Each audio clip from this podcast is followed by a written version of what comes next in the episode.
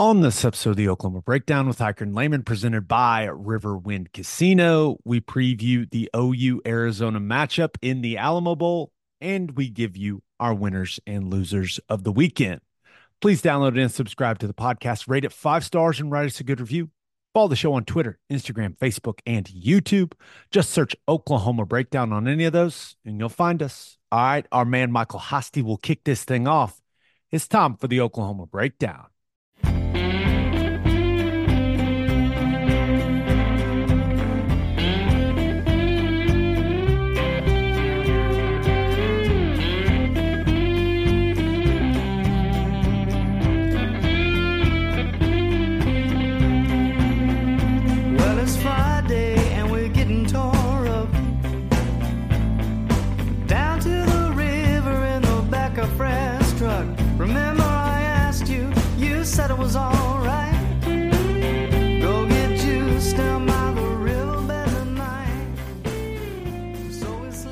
It's a beautiful Tuesday, December 26th, and you're listening to the Oklahoma Breakdown with Ikard and Lehman, presented by Riverwind Casino. Riverwind is Oklahoma City's premier casino experience, and there are so many reasons why Riverwind is consistently voted OKC's number one casino. But it all starts with their amazing variety of gaming thrills and excitement. Riverwind's beautiful award winning environment plays host to more than 2,800 of the latest electronic games with a huge selection of table games, including blackjack, blackjack match, roulette, and Teddy's favorite, craps. No matter what your game, Riverwind has it in spades and hearts. And to learn more about their gaming promotions and entertainment options in the month of December, all you got to do is visit riverwind.com. Riverwind Casino, simply the best. Now, we're recording this on Tuesday morning. Please leave us a five star review and a nice comment. Have a good Christmas, Ted. Oh yeah, fantastic. Just the best. It's great. Had some family in town. Very good. How about you? Uh, my son now has approximately, I don't know, 300 toy cars. Just insane. The collection he has accumulated is just we we we got to do something. Uh, My my house is being overrun by toy cars. It's like a it's like a minefield for my feet in our living room currently. It's it's a dangerous situation. We got to do oh, something about it. great. No, but it was awesome. It was fantastic. Oh, that's good. That's good. Nothing wrong with loving cars, man. Car junkie. That could get expensive later. Yeah, we'll see. Now, hope you guys all had an awesome Christmas out there, but let's let's jump into the OU stuff. And before we preview the Alamo Bowl, some transfer portal news. Just a reminder, of the portal giveth and the portal taketh. Sooners got a commitment from North Texas transfer offensive lineman Febechi Nwaiwu. I believe that's how it's pronounced. Weewoo. N W A I W U. Now, I went and watched a lot of his tape because, duh. Here are my notes. Appears to have all the physical tools to be a really good guard. Looks thick in the lower half. I think he can come in and is instantly OU's best looking offensive lineman for his position. Uh, looks like an SEC guard. Footwork is efficient, gets his cleats in the ground, but plays with high pads. Got to get his pads down. Uh, Bedenbaugh will teach him to use his length in pass pro. He does not use his hands as weapons in pass protection. He catches too much. He must learn to use his hands independently in pass protection. He was only a two hand puncher at North Texas. Uh, his worst plays on tape are when he appears to be unsure of where he's working to or where his eyes should be. And you can almost see him hesitating as a result of that. And that gets him in bad spots. Looks very good pulling from the tackle position, which he played. He also played some guard. He looks very good pulling on the counter concepts that North Texas ran. Uh, suffered a bad ankle sprain against Tulane. Uh, showed some toughness playing through that, but the tape after he got hurt is not great. I turned on the SMU game first, and I was going, "Whoa, what's going on here?" So John Cooper, former Sooner, was his offensive line coach at North Texas. I texted him. I said, "Wait, what?" And he said, "Don't pay attention to that." He was he was really banged up. The stuff early in the season looks much better. Uh, blitz recognition, which includes slanting and angling, from the defensive line, needs to improve.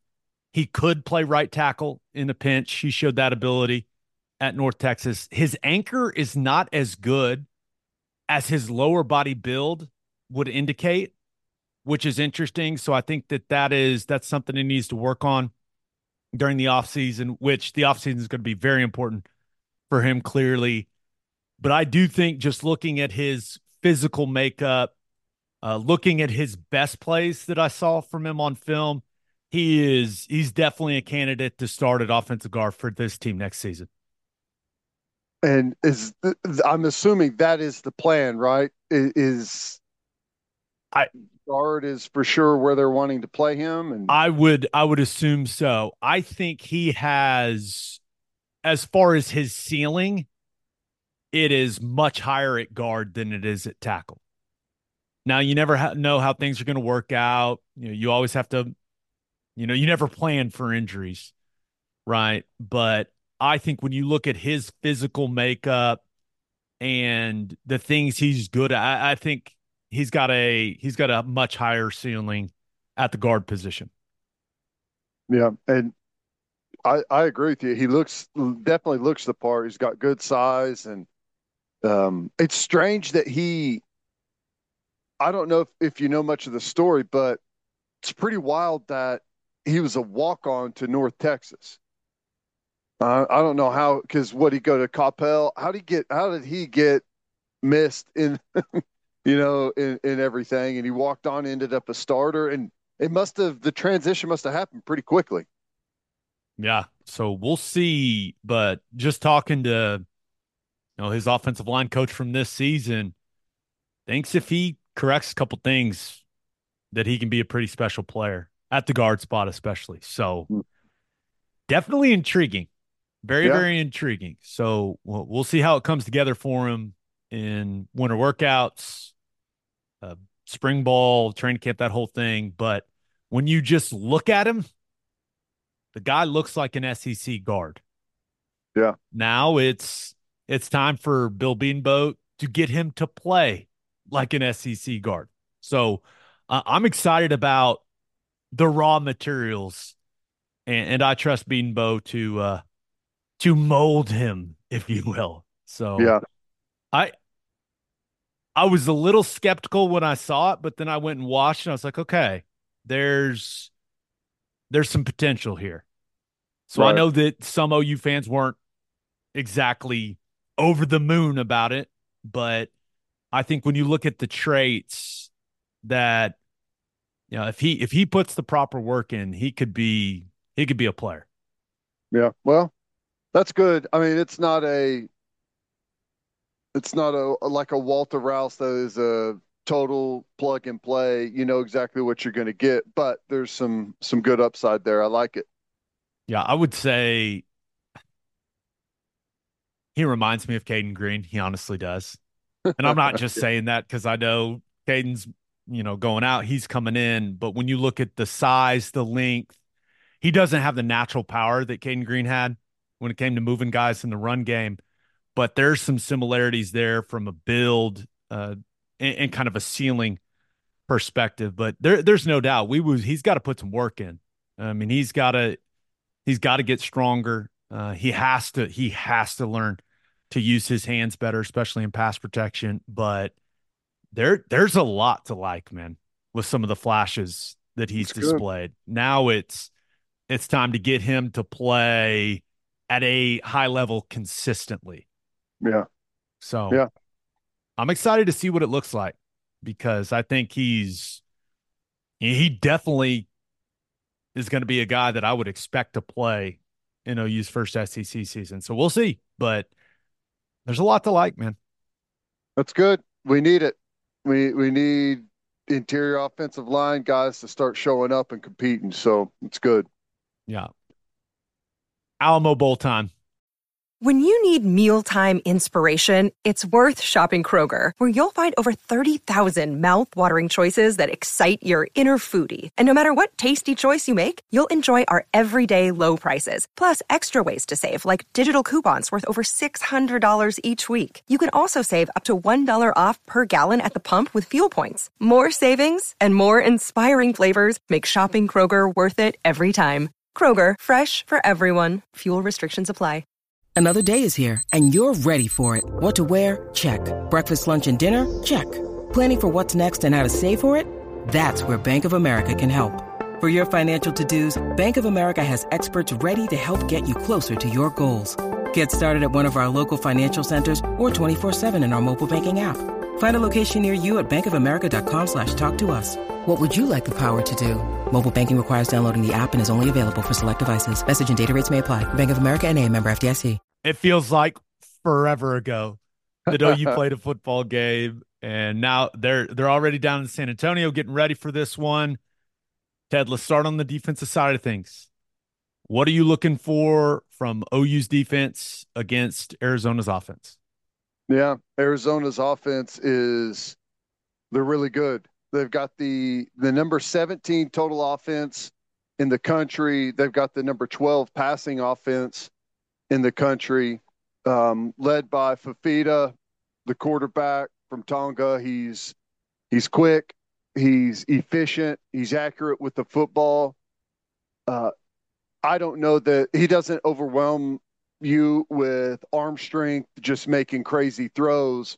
He just throws it to the right guy on time and on target. I mean, and there's a lot can be said about that, and he's got some good players surrounding him. Um, you know, and they they get a lot of it started in the run game. You know, their their offense, and I, I was talking with you about this uh, a while back, but it's got a different feel to it. It's got like an NFL pro style feel to it. Now, it's a college offense, and they still do a lot of college things, but you know, they'll get under center, they'll run, they'll run stretch, they'll run like some offset I, and then they have like a like l- what looks like a pro style play action off of it with you know the extended arm out and taking the deep drop with the the route progression downfield um, but you know the run game you don't get a whole lot but they're efficient at what they do inside zone split zone stuff just like you see from everyone else they really like the one back power and you'll get that out of shotgun stuff and you'll get it under center they'll run one back power under center uh, they'll run stretch from under center. Um, you know, it's it's pretty much. I don't want to. I mean, I don't mean to say this in a derogatory term, but it's basic. Like they're not they're not going to throw. At least they haven't thrown a lot of different things at you in a given week, like say a Kansas or someone like that does. It's fairly simple, but they're efficient in in how they use it. Their backs, I think, are they got three backs and I think they're all really good. Coleman, he's their number three. Coleman, he's their their leading back, leading rusher, averages seven yards a carry, six point nine yards a carry, which is really good. Um, DJ Williams, uh, you know, he's a he's a big thick guy. Both Coleman and Williams are 215, 220 pound guys.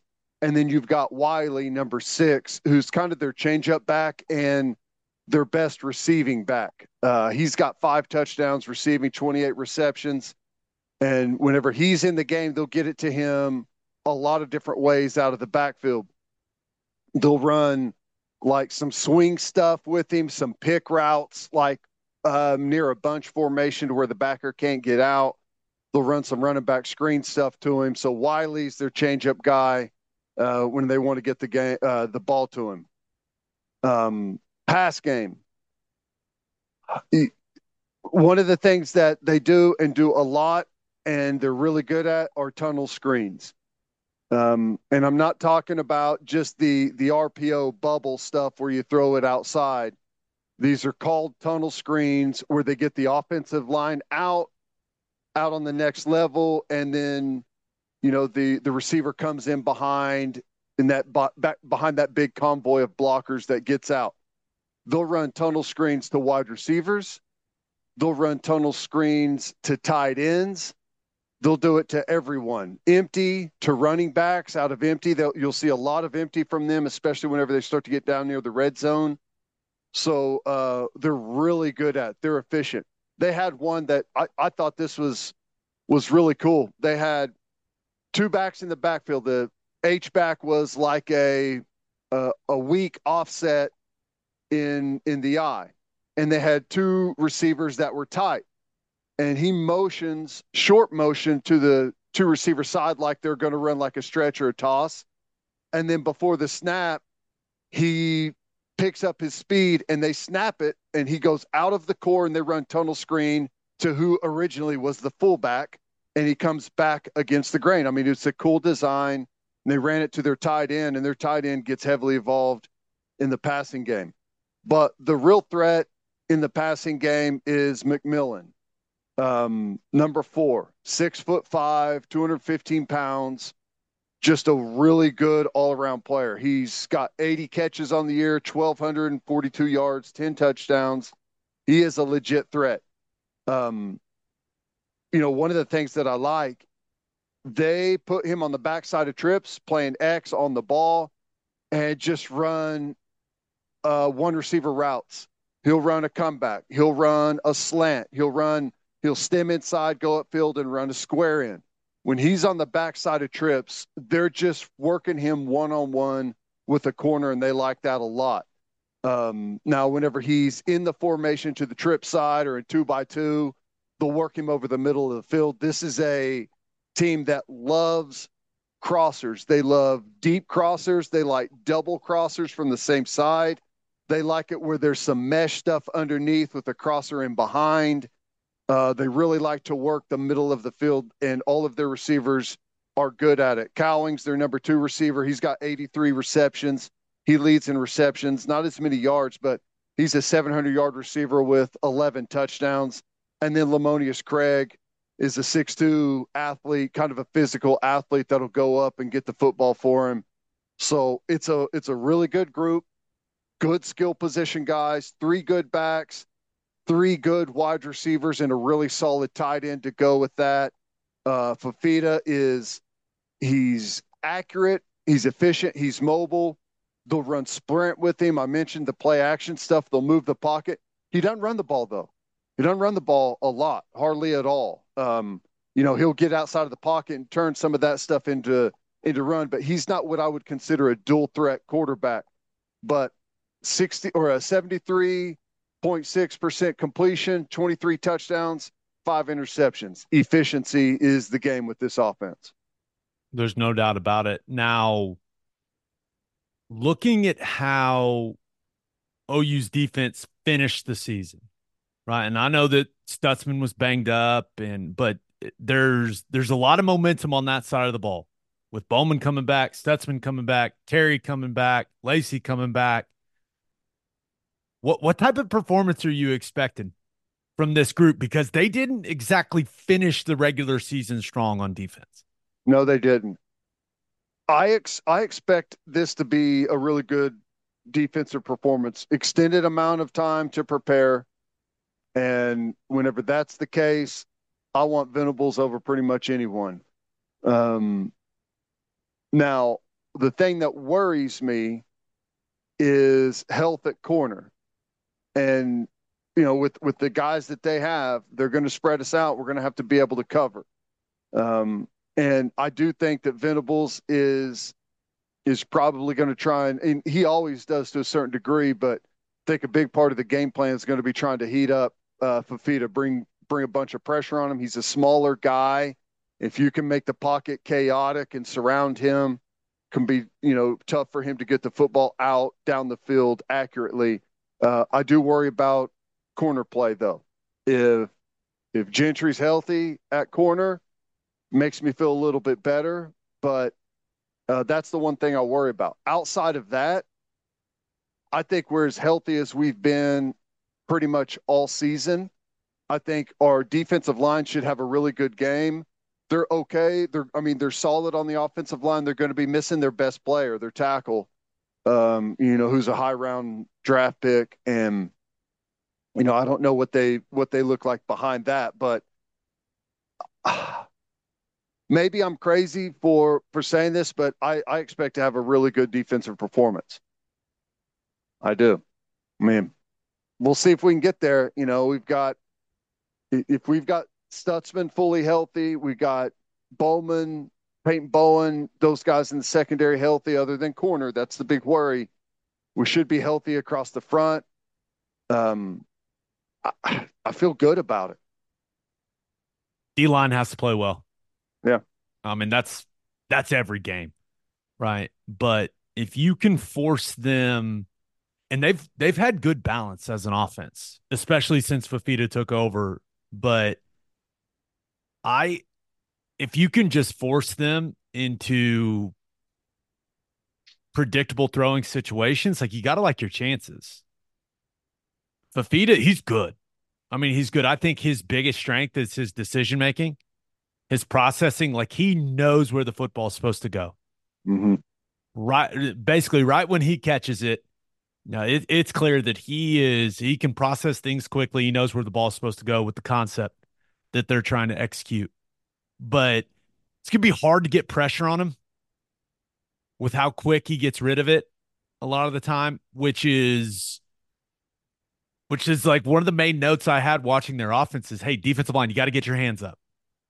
Yeah. And we've had this conversation a lot this year. It comes to the the lack of sacks that this team, this defense has produced, especially from the defensive line spots. I don't expect him to rack up a big sack total in this game, but what I would like to see is a tip ball or two. Yeah. Bad Yeah. things happen for the offense when the ball gets tipped by a defensive lineman. And we, we haven't seen a lot of that this year either, but he's not a tall guy. And with how quick he gets rid of it, yeah, it is one of those situations where it's like, hey, you're not going to be able to get there a lot of the time. Get your hands up. So I Yeah. I don't know if I'm trying to manifest a tip ball interception. I think that's what I'm trying to do though. I think that's what's happening right now. Well, it it it'd be good, and it's a good game for it. You know, I I I wonder about the blitz. The one thing I wonder about the blitz stuff, which you know we we've got some really good schemes, and we've created a ton of pressure on quarterbacks. Um, they're so good at the tunnel stuff. I if they catch you at the wrong time, in the wrong call, bring in a pressure or something, and they've got a good tunnel set up they can really make you pay on some of those. And they are good at that. I mean i would say that that's one of the things that they're best at.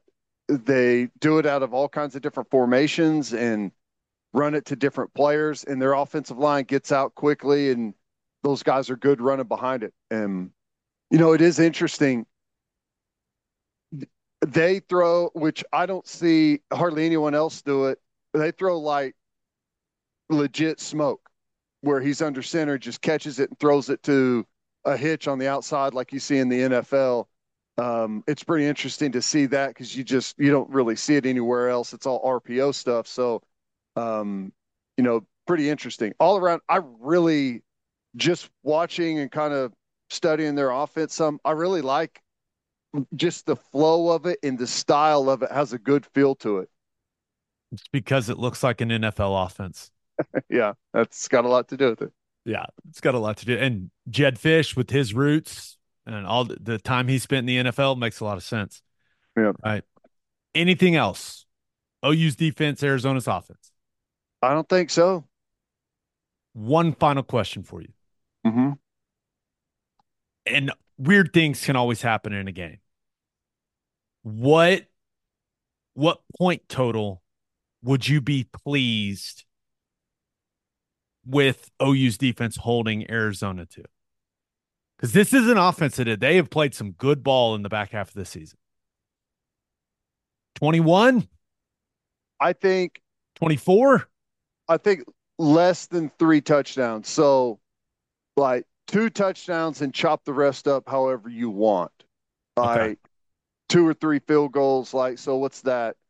Um, twenty three or below, right? I think Okay. if you're holding them to field goals, like whatever that tally is, I, it really doesn't end up mattering to me. But, um, you know, because I don't know, I, I, I, I, outside of like some explosive balls downfield to, um, uh, McMillan, and be, I I think that we should be able to to to do really well to continue to rally, make them snap it again. I, we may give up some points, but when we get to the red zone, we've been pretty good. So, I mean, I 23 and below, I think. That's those are high expectations I know. for an. Alamo Bowl. I know it. A lot of points have been scored in this bad boy over the years, so we'll uh we'll see. I know. All right, let's talk about OU's offense against Arizona's defense. But first, Love's Travel Stops now has 49 RV stops conveniently located at Love's Travel Stops across the country. Love's RV Stops provide RV travelers with a safe, clean, well maintained, and spacious place to stop on your journey. Whether you need a propane refill, RV dump, private shower, laundry facilities, or a dog park for your furry travel companion, you'll find that and more at Love's RV Stops. Visit lovesrvstops.com to research locations, check availability, and make a reservation for tonight or for months in advance. Visit lovesrvstops.com to make a reservation and find out why Love's is the heart of the highway. And of course, don't forget to grab yourself some of that delicious Java Amore. The land doctors have a 120 acre property for sale in East Norman, located just 10 minutes from campus. This completely wooded property sits at the intersection of East 120th Street and Tecumseh Road. If you're looking for a quiet place to go spend some time in the outdoors or a nice little hunting spot on the outskirts of town, this place is for you. There are also development business opportunities with this property as well. Call Colton Cole to schedule a private showing at 405 615 7645 or shoot him an email at colton at landdoctors.com. and celebrate with a Schooner All American Ale, the official craft beer of OU Athletics from Coop Ale Works. Named after the iconic Sooner schooner that races across Owen Field after an OU score, you can join in on the celebration with an ice cold beer from Coop Ale Works. You can enjoy it at the Palace on the Prairie, at OU Athletics events, at the bar, at the tailgate, and in the comfort of your own home. For more information on Schooner All American Ale, visit schoonerale.com. Must be 21 to purchase. Please drink responsibly. Schooner All American Ale, the taste of game day. All right, things to watch for OU's offense against Arizona's defense in the Alamo Bowl. All starts with the O line. Uh, I know that Jackson Arnold, JFA, as the uh, as the fan base seems to like calling him, uh, that's that's what everyone wants to see. But it's up to the offensive line to protect Jackson Arnold, to get the run game going, to have this offense have some balance to put Jackson Arnold in good situations. So that's the key. And, and I think that's the number one thing to watch. Rouse, Shaffer, Everett, Matoyer, Sexton. That's what the starting five is going to look like. And these guys have been able to work together for a lot of bowl practice. I'm really excited to watch these guys play. I'm excited to see what they can do. I, I know what I'm going to get from Rouse and from Matoyer. I, I feel like I've got a good a good idea what I'm going to get from Sexton. But Troy Everett playing center, it's it's by far the thing, the number one thing I'm most excited to watch. What? How, how's everyone look health wise? Because I know uh, McCade at one point had the ankle thing. Seems like he's worked through that well. Shaffer, I know, went down late in the season. Is is everyone? Are we are we healthy across in those guys? Yeah, from from what I understand, they're all close close enough to 100%. That you're going to be at this many Yeah, games in. when, Okay. when you're talking about the bowl game. So I I am not uh, I'm not going to use them being banged up earlier in the year. You can't use that as an excuse. You you've got this this long ramp up to this game. You got to be ready to go Mhm. and it's going to be interesting to see how they play. I I have high expectations for them. Caleb Shaffer's played a lot of football. He hadn't played a lot of football at Oklahoma, but he's played a lot of football. Uh, Troy Everett, uh, his best position is center. If he wants to be the center at Oklahoma next year, got to come out and play well. Arizona is they're really solid on the interior. They're big. They got length.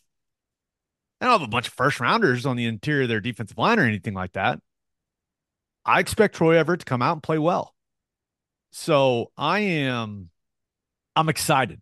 I'm excited that a couple of those guys are getting their opportunity, and I'm excited to see what they do with it. Now, when you talk about things to watch for, I'm not exactly sure how you measure this, but you got to match the juice that Arizona is going to have for this game. Mm-hmm. Uh, I heard Jedd Fisch on SiriusXM. He said they have eight guys on their team that have been to a bowl game, and they're all transfers. Like these guys are going to be really excited to play this game, especially against a team like Oklahoma. Yep. Also heard Jedd Fisch say that they have had some of their best practices of the entire season leading up to this game. So you better be ready to go because Arizona is going to be revved up and ready to play.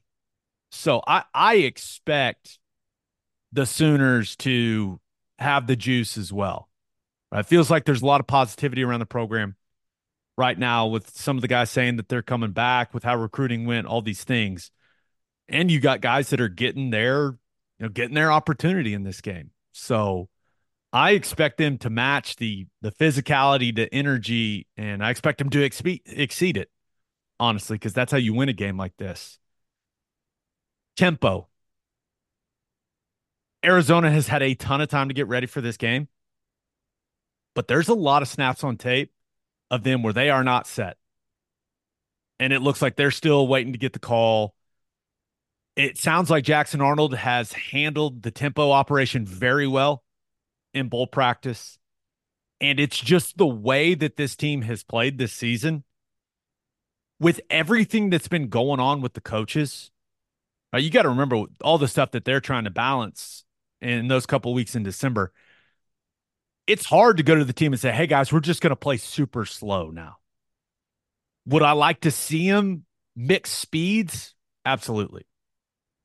But I I think you're still going to see a pretty tempo oriented attack because it seems like Jackson Arnold's very comfortable doing it and it's it's what they've done for the entire last what 2 years, Ted. So it's mm-hmm. kind of hard to say, "Hey, we're going to change that completely for this bowl game." I just I expect them to still play pretty fast. Yeah.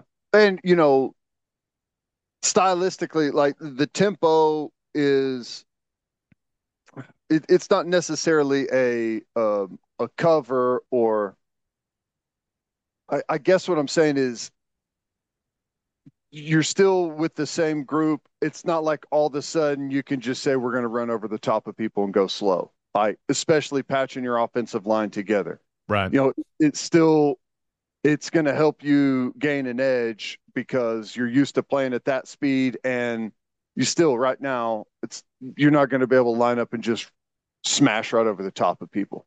Right. So looking at Arizona's defensive structure, 4-2-5 defense. Now let's say 4-2-5 defense that jumps back and forth between an even four-man front and then kind of an odd structure with the stand-up edge guy, outside linebacker type guy physical, tough, play with really good effort. Uh, now, from an overall talent standpoint, I would say the group is it, they kind of remind me of SMU, and we all remember how much trouble that SMU defense uh, gave OU that day in Norman. So it is. It's I don't, I don't think there's a bunch of high round draft picks on this defense. I do think that some of the guys in the back end of their defense are eventually going to be draft picks. But I think that, man, they just played really good team defense.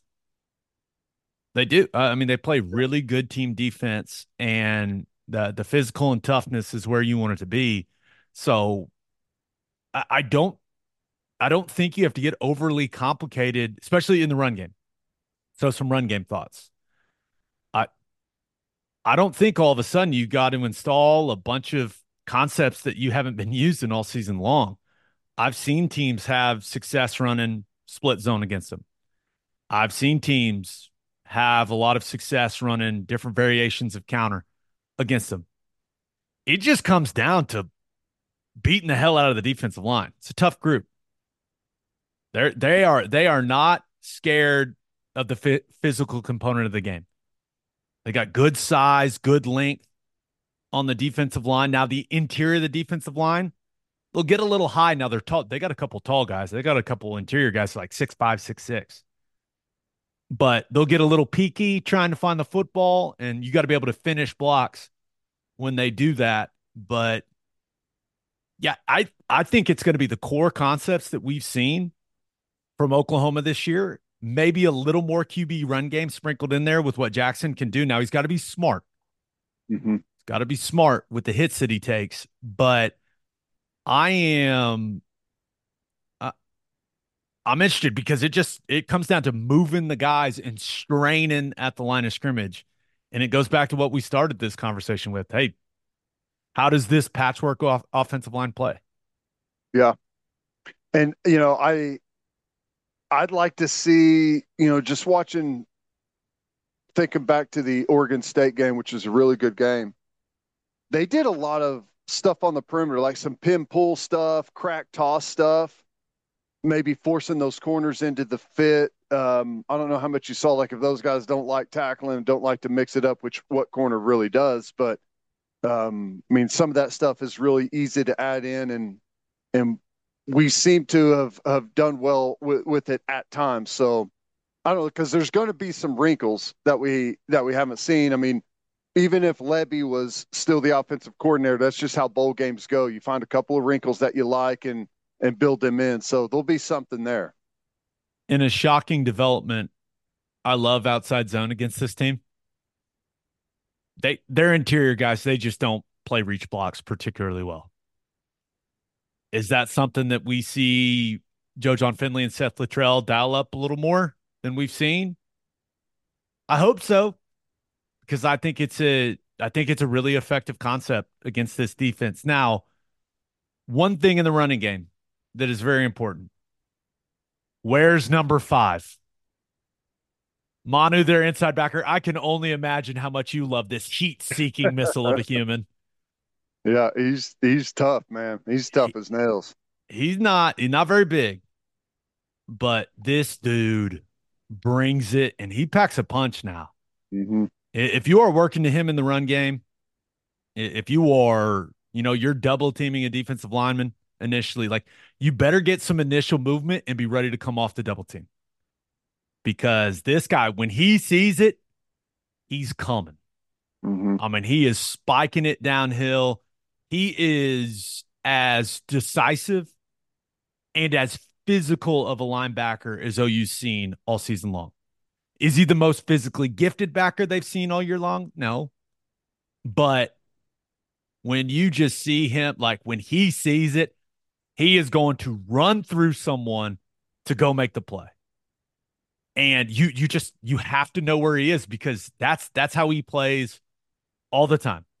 So that's the key. Like if you are double teaming, if you're going to Manu number five, you better you better be ready to come off your double team. And number two, you better buckle the hell up. You better tighten yep. that chin strap and be ready because there is going to be a damn collision, Ted. Yeah, and I, I'm looking forward to it to see how we handle that and there's going to be some good physical challenges in there. See how we run the football. You know, we we ended the season on a on a higher note running the ball. Sawchuk came around. See if we can keep that going. Someone's going to have to like you're gonna have to block him up, and some running backs are going to be challenged to uh, to run through a tackle or two. Not only that, blitz pickup. I mean, Number five is whether, and they like to bring a lot of a uh, lot of pressure with their inside backers. From a structure standpoint, they actually it, it's very similar to what BYU played before they played OU, like this four-two-five, aggressive in the back end, a lot of cover one, really handsy on the outside at corner, trust your secondary. Now, for those of you that recall, BYU came out and played an entirely different defense in that game but that that's kind of what it looks like to me, which gets me to some some past game thoughts. And really, I want to ask you the question: How do you think they're going to play? Because with what I've watched, they really trust their corners, and they are stupid long at corner. They got a couple corners that are six four. I mean, they have length and athleticism, but this is a team that's played a lot of four down and cover one and just said, okay, guys, let's get really aggressive in the back end. We trust our secondary. I look at this situation. I just I don't know if that makes sense in this game. You've got a true freshman quarterback in Jackson Arnold playing man. Like it, it just kind of clears up the picture for him and eliminates. It doesn't completely eliminate going through reads and stuff like that, but it makes the picture. It makes it easier on him, in my opinion. So, do you think that we could see them play some more coverage in this game and say, hey, freshman, read it out. Let's see if you know what coverages are. Let's see if you know where to go with the ball. That's what I do. If I was the defensive coordinator calling a game, and I know Jackson Arnold may be a little bit better than they do, but they'll they'll get to know him, uh, going back and, and studying him. Yeah, anytime I'm facing a guy that doesn't have a whole lot of experience, what I want is to force him to take to do a long drive, make a bunch of correct reads, correct throws, uh, the right call, whether he's handing it or keeping it or throwing the RPO. Like I'm just going to put put it on his brain, make him think a bunch because I'm wagering that over 10 to 12 plays, he's going to make some type of mistake. Their offense is going to make some type of mistake. Now, if you want to run man coverage, in my opinion, against a inexperienced guy, I would only do it while I'm pressuring. You want to force him to pressure. You want to force pressure on him to where he's like feels claustrophobic and has to throw it against tight coverage. And knowing it's a pressure, you can have your corners play a little bit more aggressive. Knowing what I know about Jackson Arnold, I would not play cover one against him and rush four, um, even if you have a spy, because I he's a really good athlete. I don't want my guys running downfield with their backs to him where he can pull it down and make a guy miss or outrun a spy guy and hit us for a 30, 40, 50 yard run. So, I mean, I'd mix it up, but ultimately, um, I like I would like double A gap pressures where you're showing it or you're bailing out, right? Um, you know, just to put that thought in his head with direct pressure right now to speed that clock up. That's how I would call it against him. Yeah, so we'll we'll probably know in the first couple of drives kind of what their mentality is with, with how they want to play Jackson Arnold. But if they do play more zone, and maybe that includes some zone pressures, I don't think they're very good in zone. It, it seems like when their big breakdowns come in coverage, they just cut a guy loose in zone coverage. So I, I think they're at their best playing aggressively in coverage. Does that make sense against a true freshman quarterback? I I don't know, but it, it's going to be interesting to find out. I do think the wide receivers, especially the guys on the outside, Nic Anderson, uh, Jalil Farooq, got to be ready to play a really physical game. Really long corners, like I mentioned, that are going to grab you and grab you and grab you. So you got to be able to play through that. Maybe my favorite matchup of the entire football game Stoops versus Stukes in the slot. And I think it's a tough matchup for Drake. He has been fantastic this season. But number two, their nickel Treydan Stukes, I like him. Physical, good size, right? Six two, good length. Looks like he's got some long arms, uh, super competitive. So that's going to be a fun matchup to watch there on the inside. And OU strength as an offensive line, and I know it's a different looking offensive line for this one, but the strength of the, the offensive line this year has been pass protection. So if they protect at a high level, I expect Jackson Arnold to make plays in the throw game. Yeah. With how talented he is. So Arizona's pass rush, it comes from their edge guys. Number 11, Taylor Upshaw. It's a big, thick defensive end, man. Mm-hmm. Quick inside move, good power, can go speed to power, uses his hand well. I you look at the other defensive ends they got, what, 99, 90 they're all arms and legs. like it's it's it's clear they got linked, but 11 Upshaw is my favorite out of all of them. And their interior guys, they don't win one on one very often. Now, they got a couple guys that can hit you with a push pull, uh, just like most interior defensive linemen. But they do, they produce, they produce most of their rush stuff kind of twists, which it seems like some of them naturally happen. Like it's just the two guys working off each other, but certainly they have them called as well. So the offense line got to be ready to pass off those twists in the interior. And then my last note in the passing game, it goes back to pass protection. It goes back to number five. Who's got number five? Because once again, they bring a lot of pressure with their inside backers and he does he also does a great job of adding to the rush late you can call it green dog you can call it hug rush whatever you want to call it. He just has he has a good feel for that situation. So the offensive line if five is in your count like if he's in your slide you're responsible for him you cannot take your eyes off him because you don't know when he's going to add to the rush uh, the running backs. If that's your guy, don't get lulled to sleep, man. And if he is your guy and he's coming, buckle up. Cut him. I've seen, don't cut him. Don't do that. But now maybe you do it on the first one. I'll give you that. Yeah. Cut him on the first one and make him think about it the rest of the game. I can, yeah, you could sign me up for that. But he is going to come a million miles an hour, whether he is coming on a blitz, whether he is adding to the rush late whoever's responsible for him, you got to know where he's at because if you do not block him, he is going to come and try to break Jackson Arnold's sternum with his face.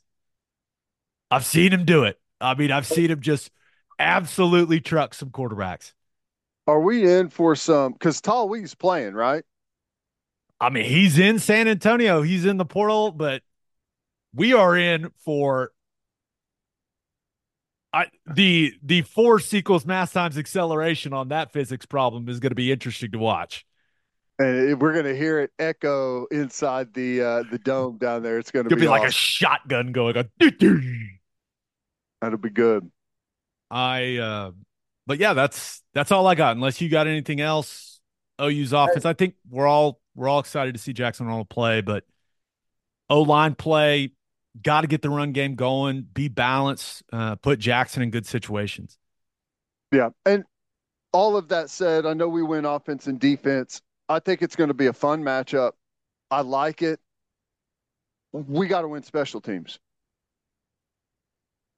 We we have been far too inconsistent on special teams this year, whether it's just missed opportunities or giving up big plays, missing field goals we got to be better on special teams because I, if it's a close game, and this one could be, you know how, what I always say: if it's a close game, special teams is going to decide it. Looking quickly at Bill Connelly's SP Plus stuff, Arizona is 90th in special teams SP Plus rank ranking. So I don't think special teams has been a a big strength of that football team either. So yeah, we'll see. OU though, 105th in special teams SP plus rank. So That's damn it, Laban, you're right. Again, it's it's gonna come down to special teams, just the way that we don't I don't want to see that, but you you've done it again. 105. It's just it's that ain't good, man. That ain't good. It is not good. All right, let's get the color shot we asked you guys the number one thing you'll be watching for in the Alamo Bowl. This first one comes from Shane Smith, who says solid linebacker play at Mike. It's time for Kanak, Kobie to step up. Stutsman's going to play Mike, right? I don't know. I don't know if if we end if we play the bowl game like we ended the season I would expect there to be a rotation at Mike. Stutsman play some Mike uh, in that rotation, and Kip Lewis come in and play some Will. Now, if it were up to me, I would play Stutsman at Mike and Kip Lewis at Will. the whole time, or at least the majority of the time. But I don't know how those guys have come around throughout practice at the Mike Backer spot. You know, I I always say you got to try and put your best two out there, and I think the best two are Stutsman and Kip Lewis. So, you know, we'll see. Another exciting thing to watch for. That's right. This other one comes from Boomer Zach, who says, and I love this one. If Arnold can lead Thompson on a deep ball, Prove it can be done. Do you think it can be done? Do you think Jackson Arnold can overthrow Brenen Thompson on a deep ball? And I do think it makes all the sense in the world. They they got these long limbed corners. Let if if he can win at the line of scrimmage, he can run by those guys. especially if they're going to play some man stuff. Especially Yeah. if they're going to go cover one. I, yeah, I I I would use the speed on our football team totally different than we have previously. Um, I'd use Brenen Thompson way more. Uh, I'd have him running go routes nonstop. That doesn't mean you're always throwing it to him, obviously, but it needs to be track practice for Brenen Thompson. And I don't know if it can be done or not, but Jackson Arnold's got he's got the arm to test it. Gonna be in the Alamo Dome. Yeah, Conditions won't be a factor. fast track. Let's see how far he could throw it. Why not? I'm down. All right, let's finish up with our winners and losers of the is it weekend or week? Holidays? Both? I don't know. Maybe both. Our our, our winners and losers of Christmas break. but first, John Vance Auto Group has a deal for Oklahoma Breakdown listeners. Go to any of their nine full service dealerships in Woodward, Miami, and Guthrie. Tell them we sent you, and they'll give you $500 off. That's 500 off just because you listen to this podcast. They've been serving Oklahomans for 40 years, family owned and operated, no matter what your vehicle needs are. John Vance Auto Group has you covered. They carry domestic brands such as Ford, Lincoln, Chevy, Buick, GMC, Chrysler, Dodge, Ram, Jeep, and Wagoneer. John Vance Auto Group's goal is to give unequaled service and to exceed customers' expectations in every way. You can find all the information about their lifetime loyalty program, browse their entire inventory, and find the John Vance dealership near you at vanceautogroup.com. and attention business owners, do you need Insurica in your life. Insurica is one of the country's largest insurance brokers with 30 offices throughout Oklahoma, Texas, and the Southwest. Insurica is able to customize programs by accessing the latest information from many insurance carriers. They compare and contrast coverage offerings and pricing in order to design a cost effective, comprehensive program to meet your business's specific needs. If your business partners with Insurica, you'll save huge amounts of money to take back control of your total cost of risk. If your business wants to be best in class, connect with Insurica at insurica.com. That's I N S U R I C A.com. And head to the garage for hand smashed patties, butter toasted buns, and ice cold beer. It's the perfect spot to watch any big game. And with all the garage locations being open to 10 p.m. or later every night, it's the go to late night spot. Visit eatatthegarage.com to find a location near you and order online from the garage in your neighborhood. As always, Ted, kick us off. Who do you have as your winner of the week? Dirty Santa is the winner of the week, and you know it's uh, it's an easy way to exchange gifts. Um, you know, you just buy a whatever you set a price range, fifty dollar price range, whatever, and um, you exchange gifts. You play the little game. You've played Dirty Santa, right? Absolutely. How many how many steals? How many steals in your dirty Santa that you prefer? Locked after the second steal. Okay. Obviously, you can't steal it back right away if someone takes it from you. Um, yeah, pretty standard rules. So that's how we exchange gifts with the adults in our family. And the presents are usually a the same thing. A nice bottle of liquor, um, maybe a really nice flashlight, like some scratch off lottery tickets, well, whatever it may be, right? That's typically how it goes. So this year, I I was going late in the action, just kind of studying things, breaking it down a little bit. I knew a couple of things that I liked had been stolen once. I had an opportunity to lock those in. Um, played it pretty safe, but ended up just deciding to go with the uh, the scratch off lottery tickets, um, which is the gift that I brought, and I was able to steal it and lock it in with the second steal. Gabe, it's the first time I've ever won any money on a scratch off lottery ticket. And I redeemed, bought and redeemed those at Love's, by the way. Um, My guy. Scratched off. Me and my son scratched it off. We got a winner. We take it to Love's. It's above the allotment that they're allowed to pay out. Five thousand bucks. What? Dirty Santa, huh? Is that crazy? Have you ever heard of anyone winning on a scratch off lottery ticket? Uh, no. And I certainly haven't heard of anyone winning $5,000 in a dirty Santa scratch off lottery ticket. Let's go, man. Uh, yeah, luckily, I mean, it could have created an issue within the family, I think, after I stole the uh stole the gift, but you know, everyone was uh, handled it okay. 5,000 bucks, huh? I am I I am smelling a a sponsorship from the Oklahoma Lottery now. You know me, Uh, I'm always thinking that way. But yeah, dude, that is awesome. How you going to spend it? You to put I it in a Roth IRA? Come on, do something fun with it. What do we it, it's free money. I don't know. That's a good I that's a good thought. I don't know what I'm going to do. I'll have to think about it. You can go on a nice vacation for $5,000. Yeah, you can. You want to go back to Disney? Well, you can't go to Disney for $5,000. I mean, come on. What are we talking about here? Maybe one day. maybe one day. But I, hey, I thought it was awesome. I'd never, I've never won anything other than like two dollars, five dollars, maybe on uh scratch off lot. The funny thing is, like, we had, I, I had to read the card a hundred times. I mean, I think, I mean, I think I've won. Did, did you I'm hand not- it to did you hand it to your son for confirmation? Like, I'm seeing this right, right? Did we win? Did we win?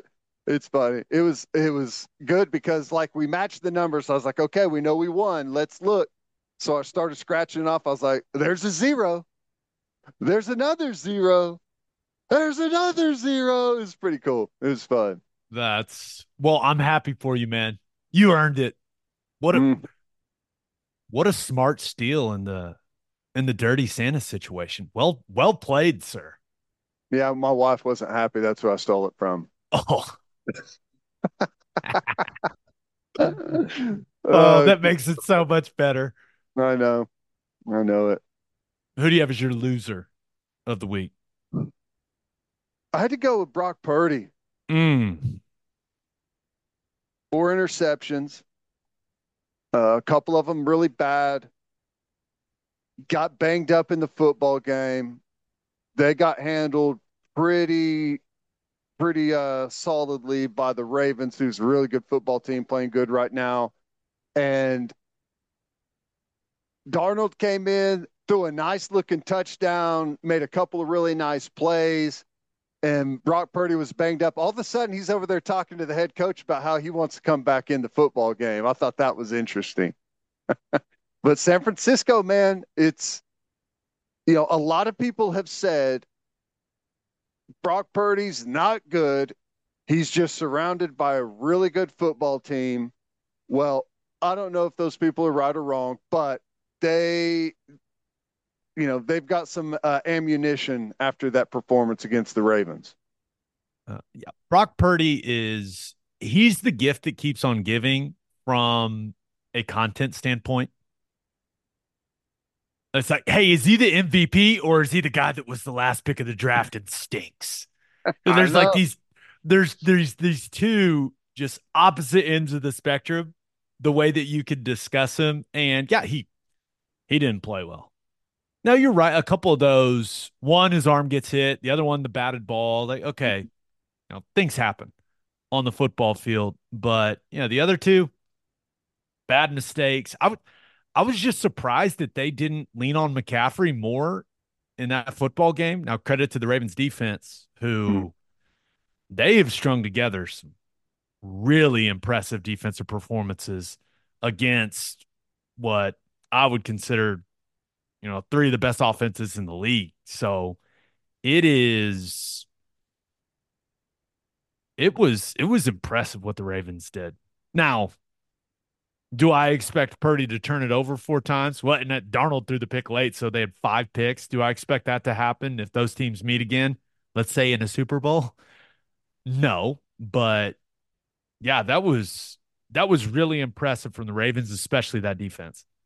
Yeah, and that was like if you like watching linebacker play, Fred Warner on one side, Roquan Smith on the other. Like that is a high level uh, football game for linebacker, and, and some good guys on the line of scrimmage too, man. That was that was a lot of fun. I just the turnovers were were an absolute killer, but um, Brock Purdy, man, four in one game. That is not how you get it done. Tough. The the only other storyline coming out of that game that will be more fun to talk about than Brock Purdy is that ref tripping Lamar Jackson for the grounding that resulted in the safety. That is an all time. that is an all time hilarious ref moment. Oh my gosh. Did you see his face? Like they slow mode it. Oh, you could see it, it was his worst nightmare happening. And you could see the look on his face, just the sheer terror about what was about to happen. Yeah, it's one thing you backpedal and you go over backwards. Okay, that happens to officials. But to know that you're going to backpedal, you're going to fall down and it's probably going to like ruin the play. That's another. Uh, Lamar Jackson was he didn't seem too upset about it. I thought he was because he got called for the the intentional grounding everything, but I felt bad for the ref usually whenever you're like 30 yards deep, you're good, you know, but that time you didn't happen to be. That was I, great. I saw some people that are like, I can't because he was kind of laughing about it afterwards. I what is he supposed to do? Just sit there yeah. stoic the rest of the game? Like it's funny. It's okay yeah. to acknowledge that it's funny. Now, it's not funny that it costs the Ravens two points, right? That's not funny. But the situation as a whole, lighten up, people. It was hilarious. Yeah. That guy can't laugh at himself. I mean, come on. They earned a safety on that play. I mean, let's be honest. That was, uh, you know, I don't know, but that was that was funny. That was good. I like that. Uh, that was Baltimore Ravens looking like a good, looking like a solid squad. And well, Lamar Jackson, another MVP. It's not going to be Purdy after that one. No, I. Josh Allen, not going to be Mahomes. Not with the way that the, and we'll get to that. Too early to call it right now, isn't it? I mean, Tyreek Hill got it. He's great. You got to just kind of see how things unfold. There's, I don't know. I don't have a good answer for you on uh, MVP, unfortunately. Don't give it out. don't give it out yet. Don't give it out yet. But I, Lamar's got a great claim to it. I mean, it feels like the Ravens have somehow quietly put together a hell of a season with with a lot of a lot of other attention being thrown around and headlines with other teams. Baltimore's just quietly done their done their duty. Ended up in a great spot. Yes, sir. All right, let's get to my winner and loser. Good first. Elevate your tailgate with Chappell Supply and Equipment in Oklahoma City. Chappell Supply and Equipment has generators and inverters on hand that'll give you all the power you need so you can take your tailgate to the next level. They've also got top of the line heaters to keep you warm during those cold tailgates later in the season. They're Oklahoma owned and operated. Elevate your tailgate by calling 405 495 1722 or visit chappellsupply.com. That's C H A P P E L L supply.com. And First Fidelity Bank knows how to keep fans like you happy with more than 50 awards in the last five years, including Forbes Best in State Bank, the Oklahoman's Community Choice Awards, and the Journal Records Reader Rankings. It is clear that they are Oklahoma's number one pick for quality banking. And you can find that level of outstanding service in everything FFB offers. Open an account at an award winning bank today at ffb.com. First Fidelity Bank, we go where you go. Bishop McGuinness Catholic High School represents a tradition of educational excellence in Oklahoma City. Grounded in a faith based education, Bishop McGuinness offers a college prep curriculum that includes 22 AP courses, participation in OSSAA athletics, and numerous clubs and organizations for students to join and grow. If you want to provide the best possible educational and spiritual development for your children, contact Bishop McGuinness Catholic High School or visit bmchs.org. Financial aid is available. And head to opolisclothing.com for our podcast merchandise and the best OU gear out there. That's O P O L I S clothing.com and use promo code TED, T E D, for 10% off. That's opolisclothing.com and use promo code TED for 10% off. Buttery soft and 10% off. All right, for my winner of the week, thought about going with Baker Mayfield. Bucs are rolling, man. And rolling. and I know that Trevor Lawrence got banged up, but I'm not crazy. He was undoubtedly the best quarterback in that football game. Yep. Confidence is there. What they're in first place now in the NFC South. I mean, he's playing like a, know, at the very least, what a top 15 quarterback in the National Football League. Mhm. That Yep. deal that the Bucs got him for, I mean, that looks that is maybe the best contract in the NFL right now. He's, He's- made it hard on him, right? He's Oh, he's yeah. hard on him. Like the thought there is, we'll get a one year rental on Baker. If it goes bad, it goes bad. We'll position ourselves to if for this good quarterback draft class that's coming out, and if it's good, who knows? Maybe we can get uh, a nice value add here. And he's he's made it hard on him because you know he's going to be demanding decent money on a on a new contract, and they've got a tough decision to make. And hey, M- Mike Evans is happy. You're throwing him the football, getting him going. You got to feel good about it if you're Baker. And, you know, I don't, I guess you never know when you get to the playoffs. Like you get hot at the right time. Like, but I, I mean, I don't think they'll make much noise, but I think they'll get there, and that's something. No doubt. I it's good to see him healthy. When he's been healthy in his NFL career, right, especially as he got a couple years into it, been a really good player. It, it's clear to me when he's healthy, there's no doubt he's an NFL starter. I think everyone sees that the same way now. Mhm. I'm I'm excited to see how they finish the season and what they can do in the playoffs. I, I I'm just happy watching him play at a high level because he's healthy. Looks like he's having Yes. fun. He's a, he's a difference maker for them, man. You can you can Yeah. just tell the when when he's got it going, like that swag, that confidence, it it's contagious for an offense. So I'm I, I'm enjoying watching Baker Mayfield play football right now. I agree. I agree. And he's, he, I don't know if there's any player that has that big of a difference.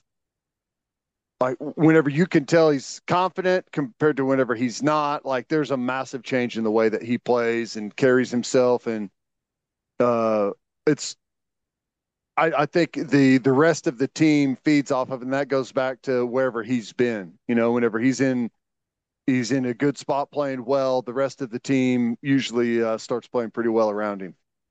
Well, I've said this before, but when he's playing well, the NFL is just more entertaining.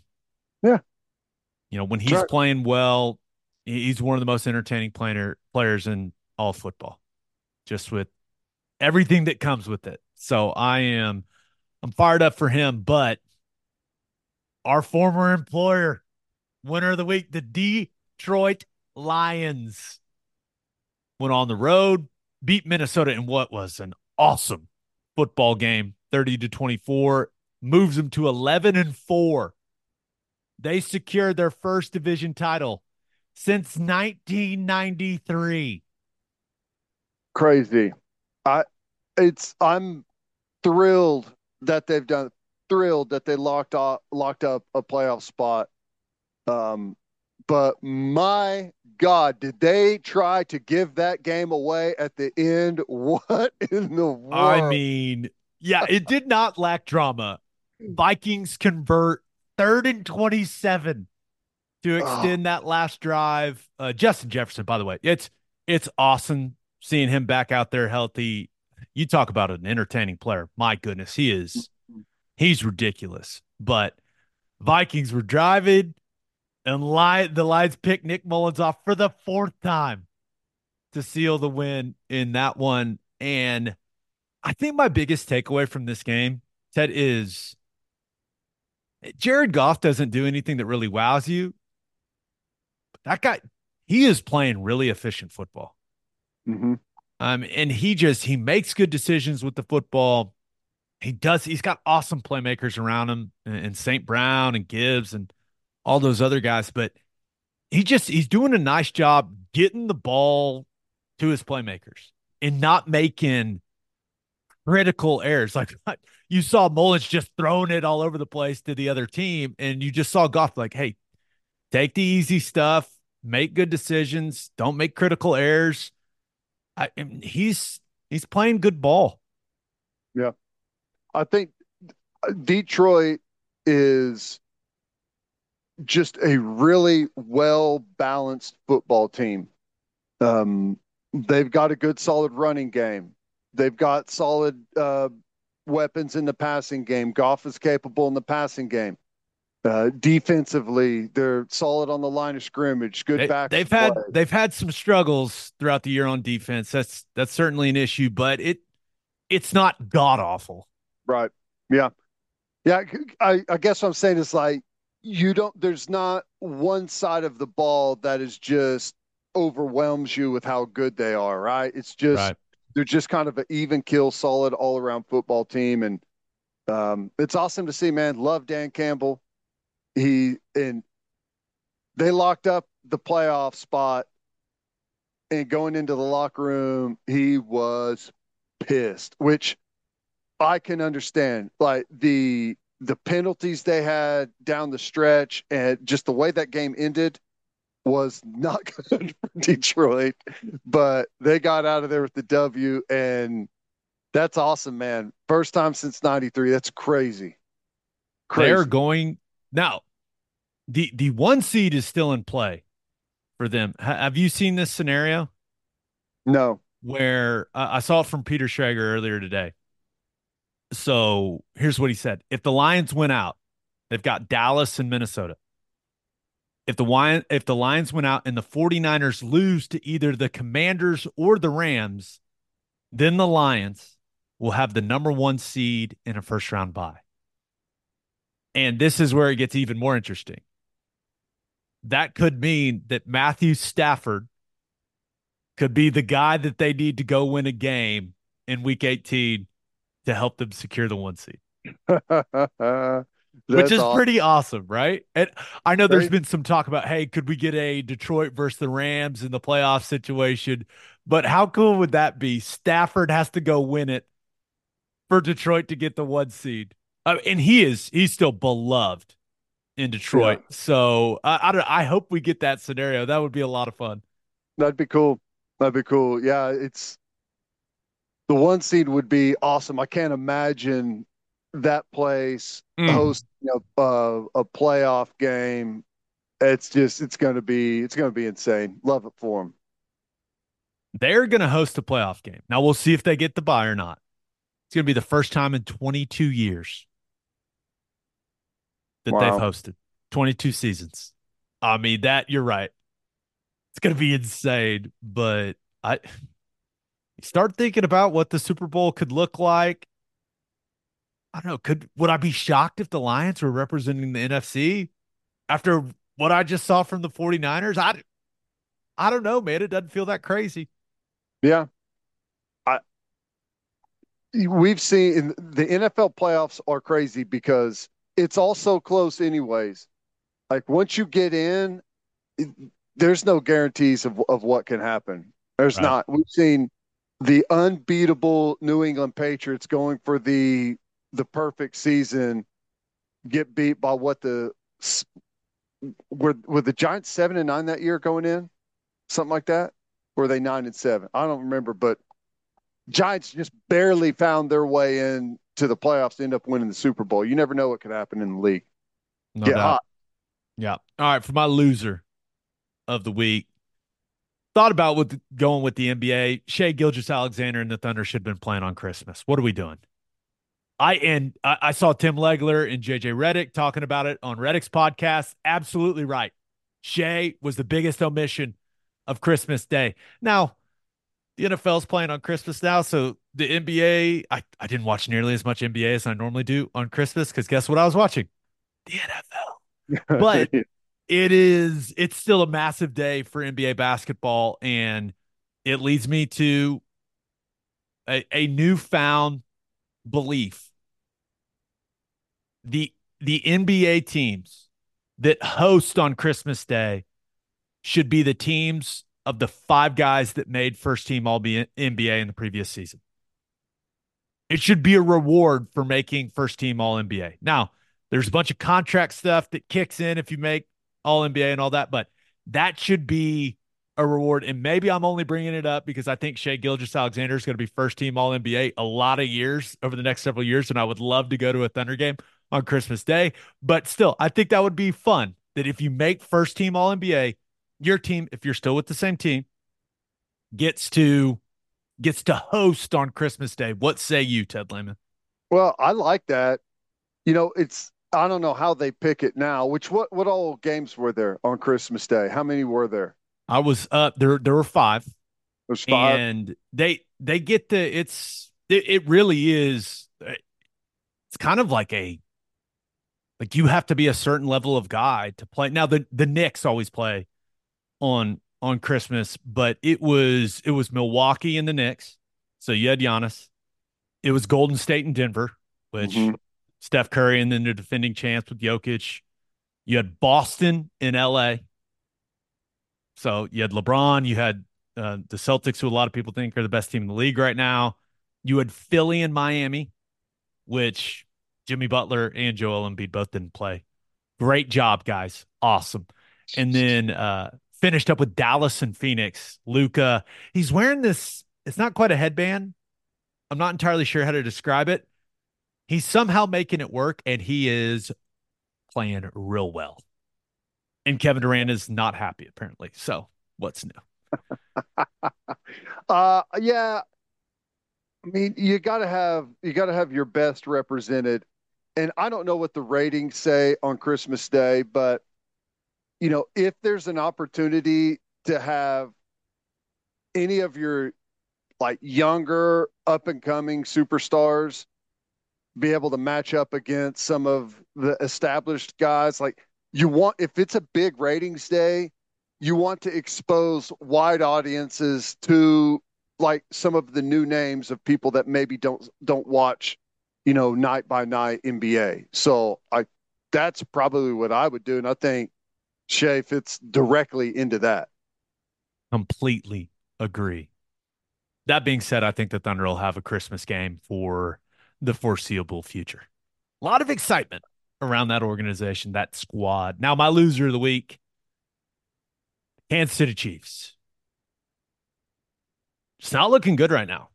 Uh, lose to the Raiders at Arrowhead uh, 20 to 14, uh, drops them to nine and six on the season. Chiefs offense looked like it had found, you know, a little bit of a rhythm. They go on the long touchdown drive in the second quarter, and then trick play goes wrong, scoop and score.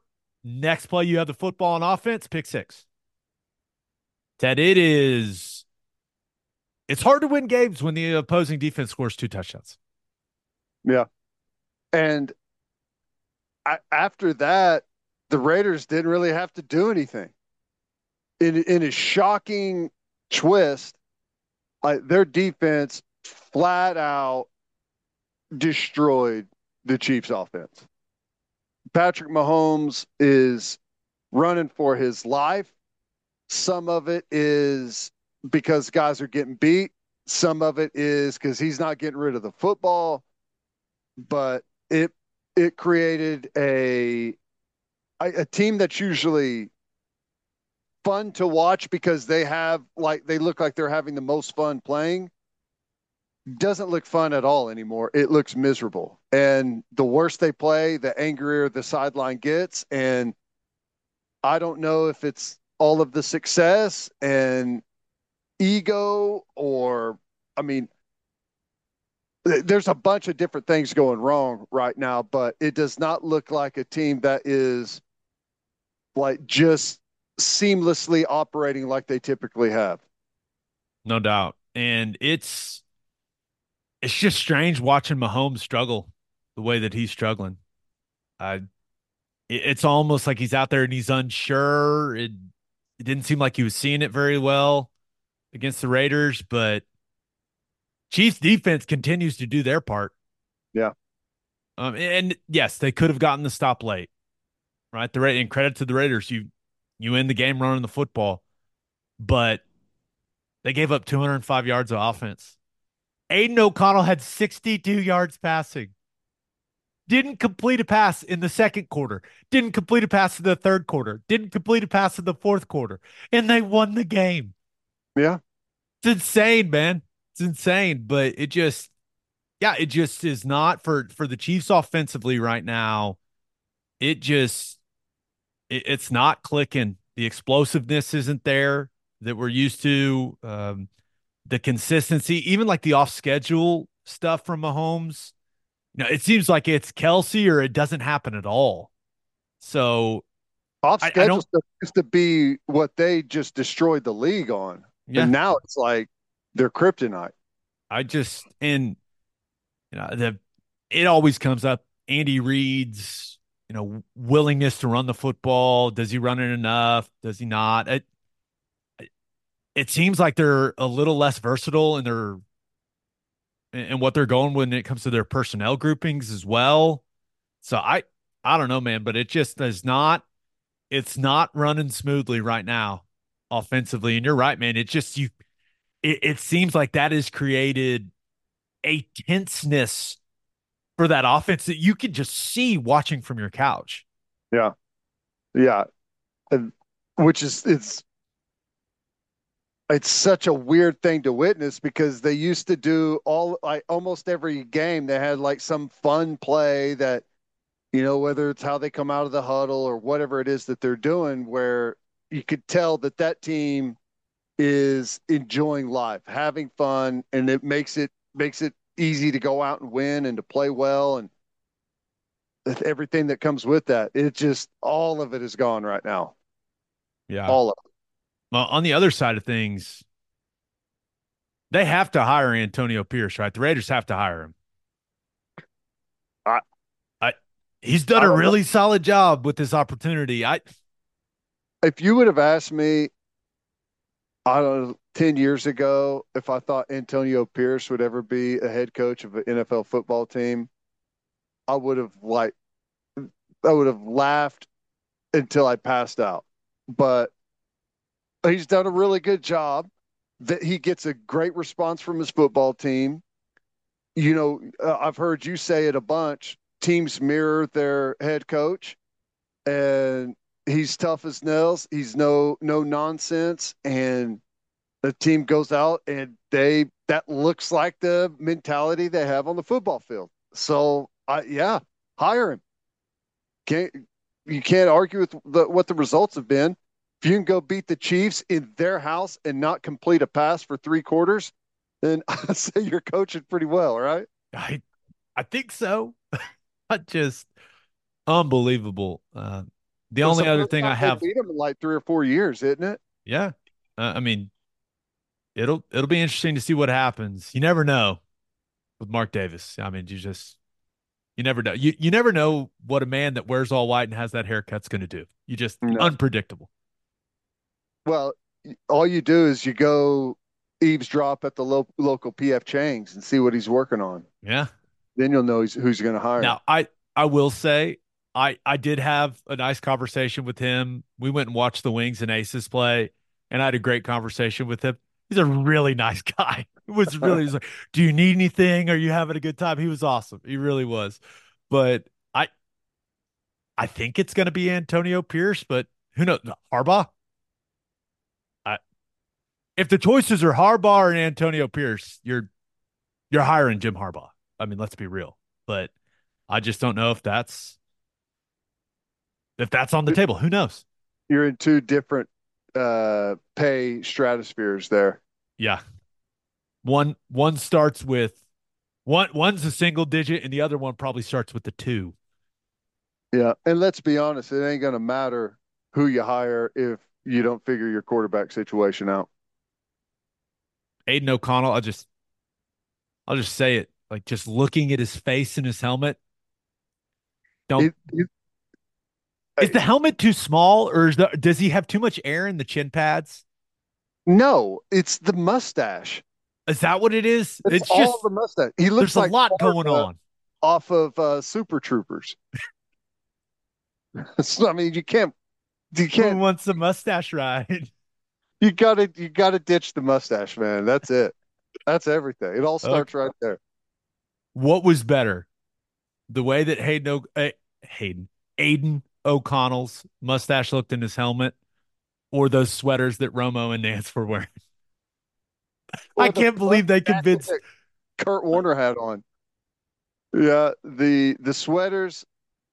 It actually fits those two guys pretty well.